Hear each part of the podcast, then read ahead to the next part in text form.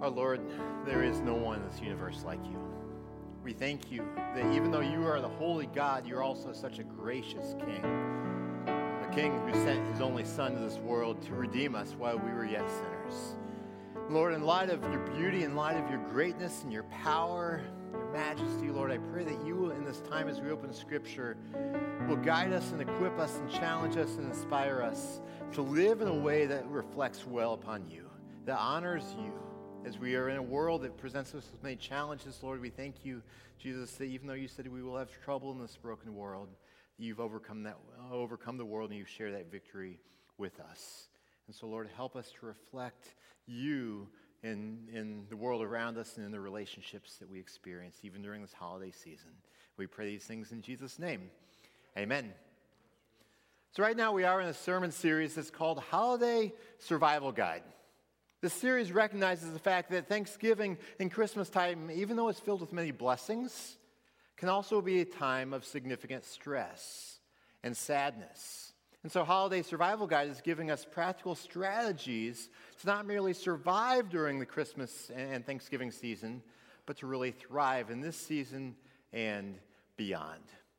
Last week, we began the series by looking at Luke chapter 10, where we saw uh, things about stress and priorities, along with how we can schedule our lives in such a way that helps us to support and maintain and even grow our commitment with Jesus.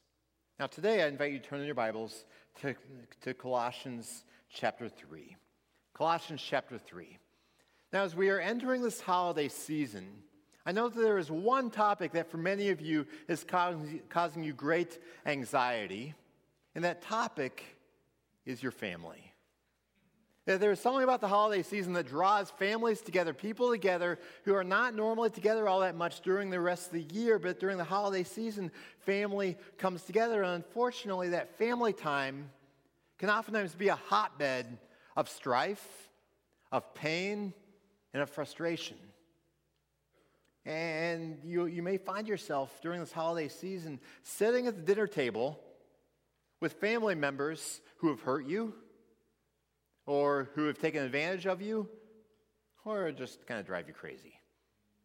And so today we're looking at how we can be proactive in dealing with these difficult issues. So, a question for you, question for me. During this holiday season, how are you planning to handle these difficult relationships. Know, oftentimes we go into these settings kind of reactive, kind of dreading these situations, but the question is, how can we handle them in a proactive and godly, Christ like way? Well, that's what we're look, looking at today. I invite you to follow along in your Bibles as I read Colossians 3, picking up in verse 1. The Apostle Paul says, If then you have been raised with Christ, seek the things that are above, where Christ is, seated at the right hand of God. Set your minds on things that are above, not on things that are on earth. For you have died, and your life is hidden with Christ in God. When Christ, who is your life, appears, then you also will appear with him in glory. Put to death, therefore, what is earthly in you sexual immorality, impurity, passion, evil desire, and covetousness, which is idolatry. On account of these, the wrath of God is coming. In these you too once walked when you were living in them. But now you must put them all away anger, wrath, malice, slander, and obscene talk from your mouth.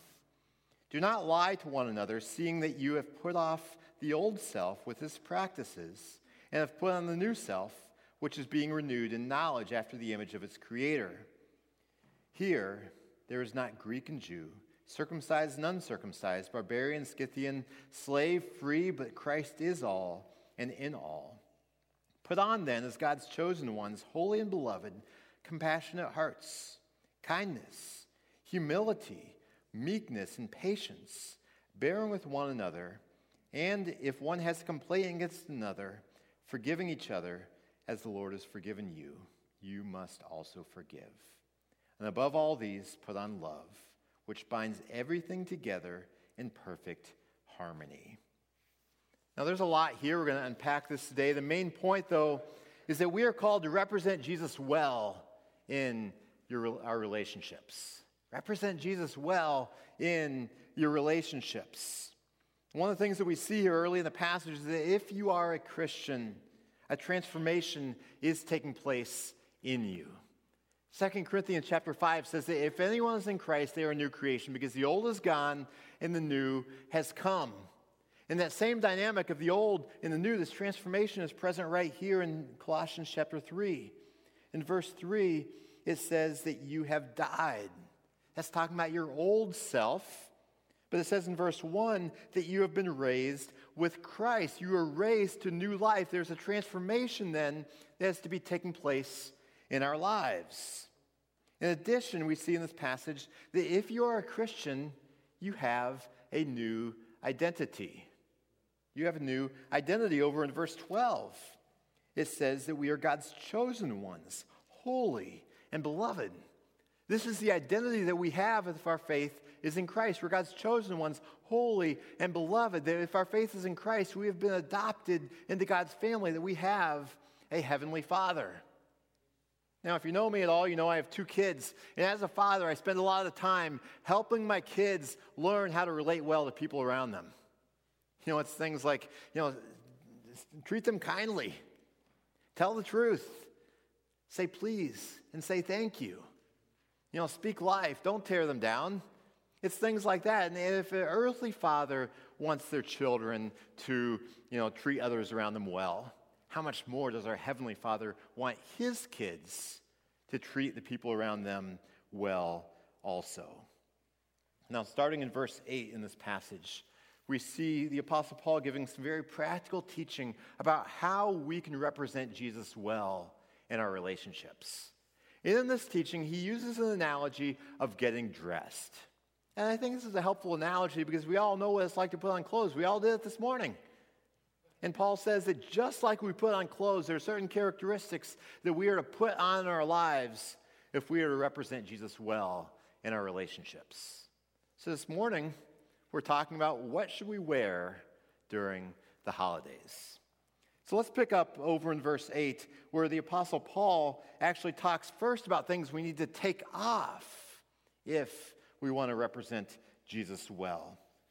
In verse 8 of Colossians 3, the Apostle Paul says, But now you must put them all away. These are talking about the old ways of life, things that we need to take off in this metaphor of clothing.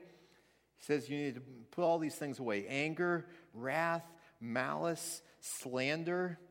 So he's saying here to take off your old worldly clothes.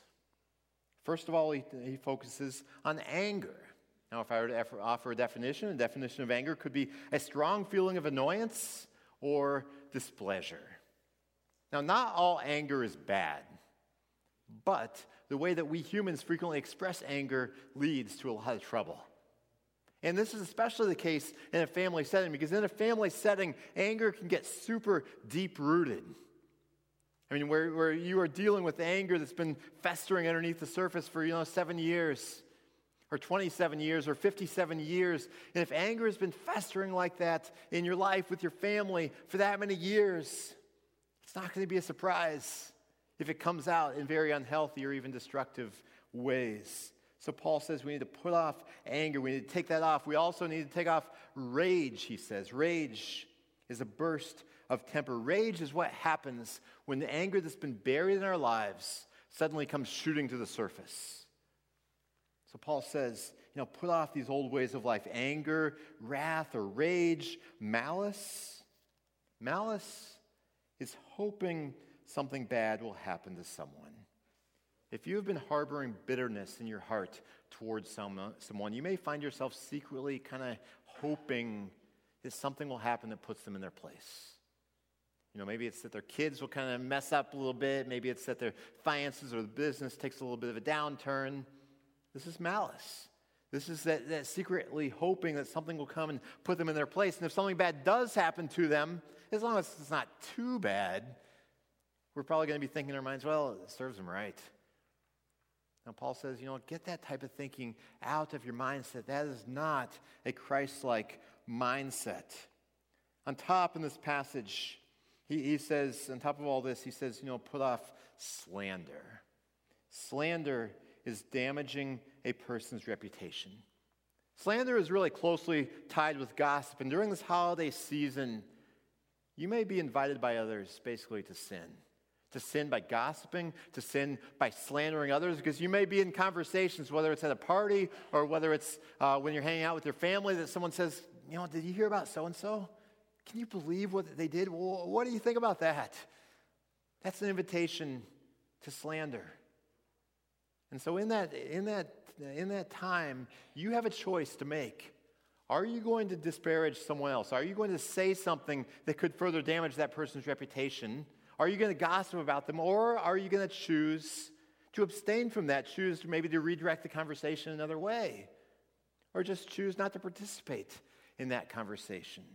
We have a choice. Paul says these were characteristics of our old way of life, uh, of life before Christ came on the throne of our lives. But Paul says, you know what? You need to take those things out of your life. Picture with me a child who has been having fun in the mud. You know, this little girl up on the screen. She looks like she's been having fun in the mud. Now, what will her mom or dad tell her before she comes into, into the house? You need to take off those clothes, maybe in the garage or something like that, because if she comes in the house with all, all that mud all over her, it's going to make a mess all over the house. Take off those clothes before you come into the house. In the same way, if we are entering a family gathering during this holiday season, we have a lot of ugliness festering inside of us regarding our family, regarding some baggage that we have from the past there. It's only, uh, it only makes sense. It's quite inevitable that that baggage, that messiness, is going to come out and make a mess of things with our family. That is why Paul says that we need to put off anger and wrath and malice and slander.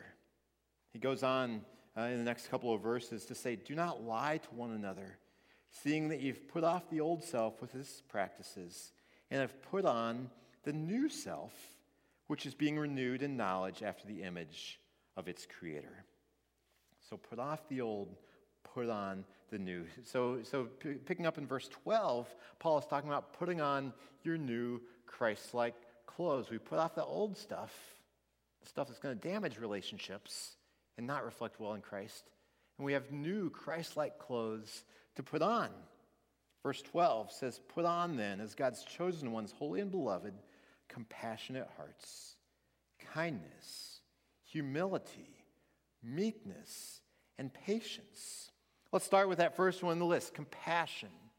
Compassion is putting yourself in someone else's shoes. Now, some of you have been badly hurt by members of your family. Some of you right now are going through situations that are, just frustrating, that are really, really tricky. I get that. But what compassion does is, is to move our heart from a place of frustration or a place of even raging at someone else. It, compassion is seeking to move our heart from those places of raging and frustration to, to a place where our heart is breaking for the other person. Now, you may wonder, how in the world do we get to that place? That's what compassion is, where our heart's breaking for another person. How do we get there? Well, I think part of it is recognizing this idea that hurting people hurt people if you have someone in your life who is doing things or saying things that hurt you, you can be practically guaranteed that's coming from a place of hurt in their lives.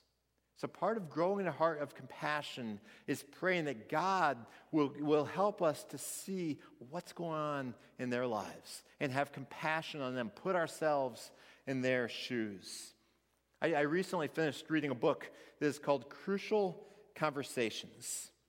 And it's about how do we handle these conversations uh, that, that are high stakes and where there are very strong emotions. In this book, there's a section that talks about turning villains into humans.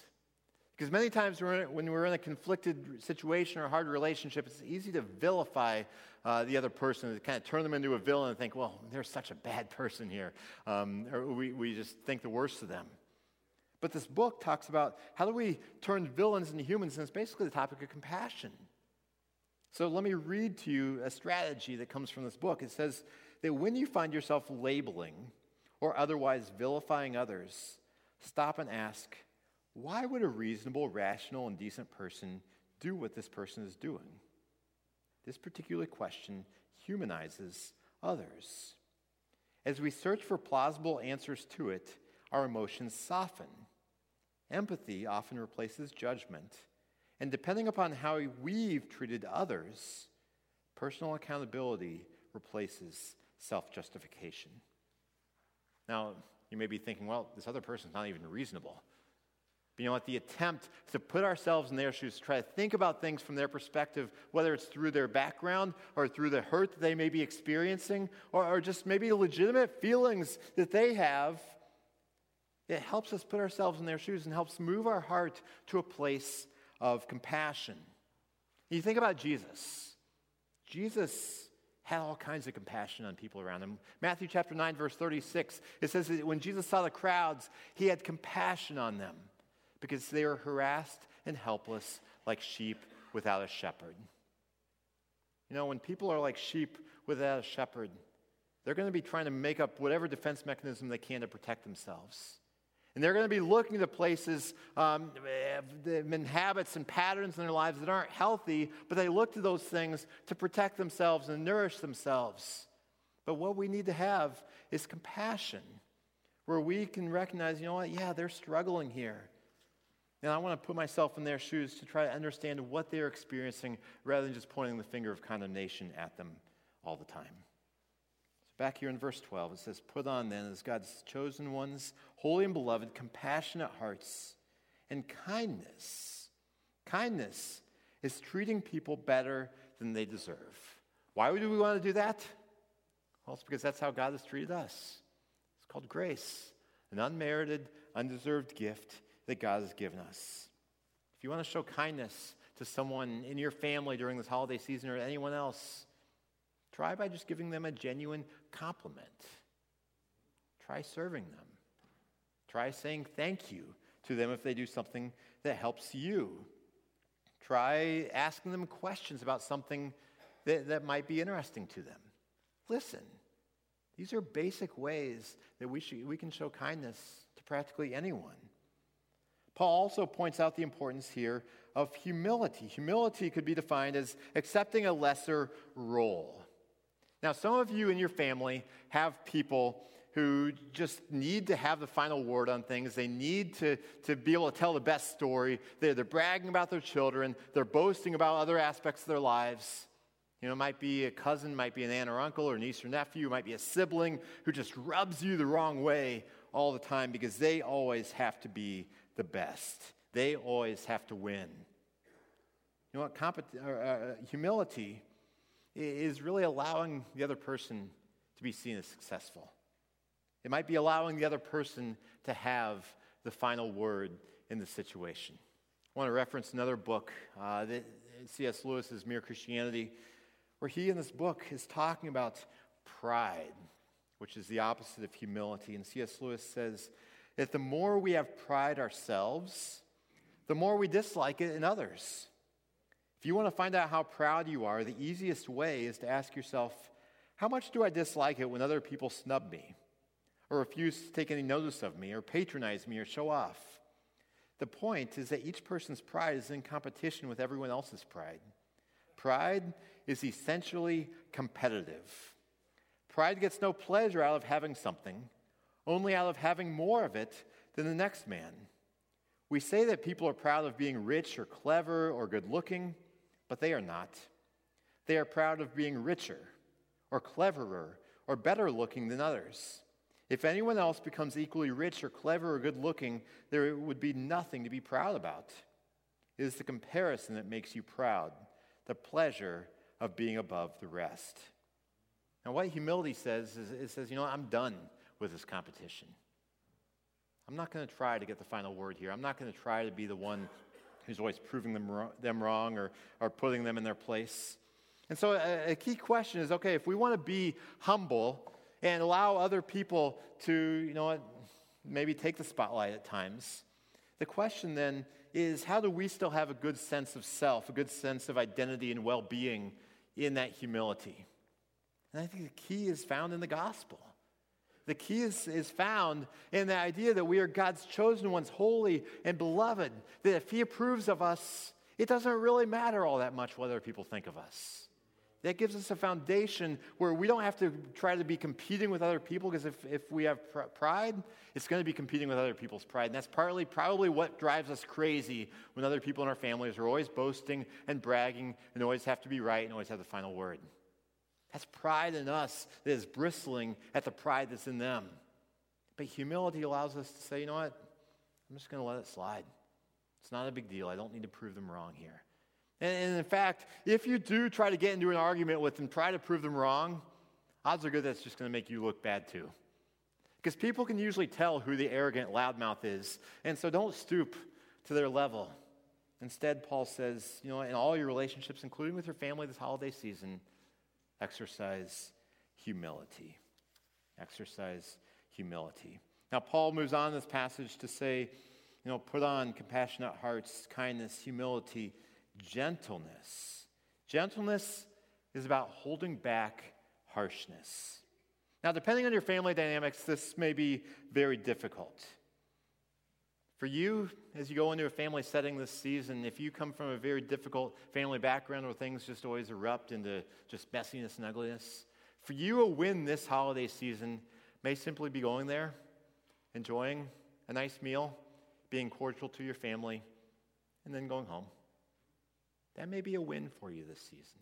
That may be how you practice gentleness with your family. Paul goes on to mention patience. Patience is about putting up with more than I should. And then he talks about forgiveness. Forgiveness means releasing the offense to God. In verse 13, Paul says that if one has a complaint against another, forgive each other. As the Lord has forgiven you, so you also must forgive. This shows that forgiveness is not an option, forgiveness is a command. Now, that's hard. But we have to rec- recognize that forgiveness is not merely letting them off the hook. Because, you know, forgiveness is frequently hard because we, we want them to pay for whatever they did wrong. We want them to recognize it and to feel bad about it. That's frequently what hinders forgiveness.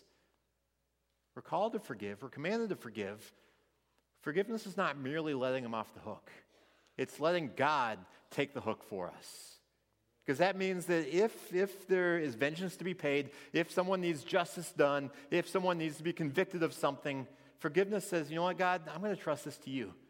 I'm ready to release the bitterness and the anger. God, you handle the situation now.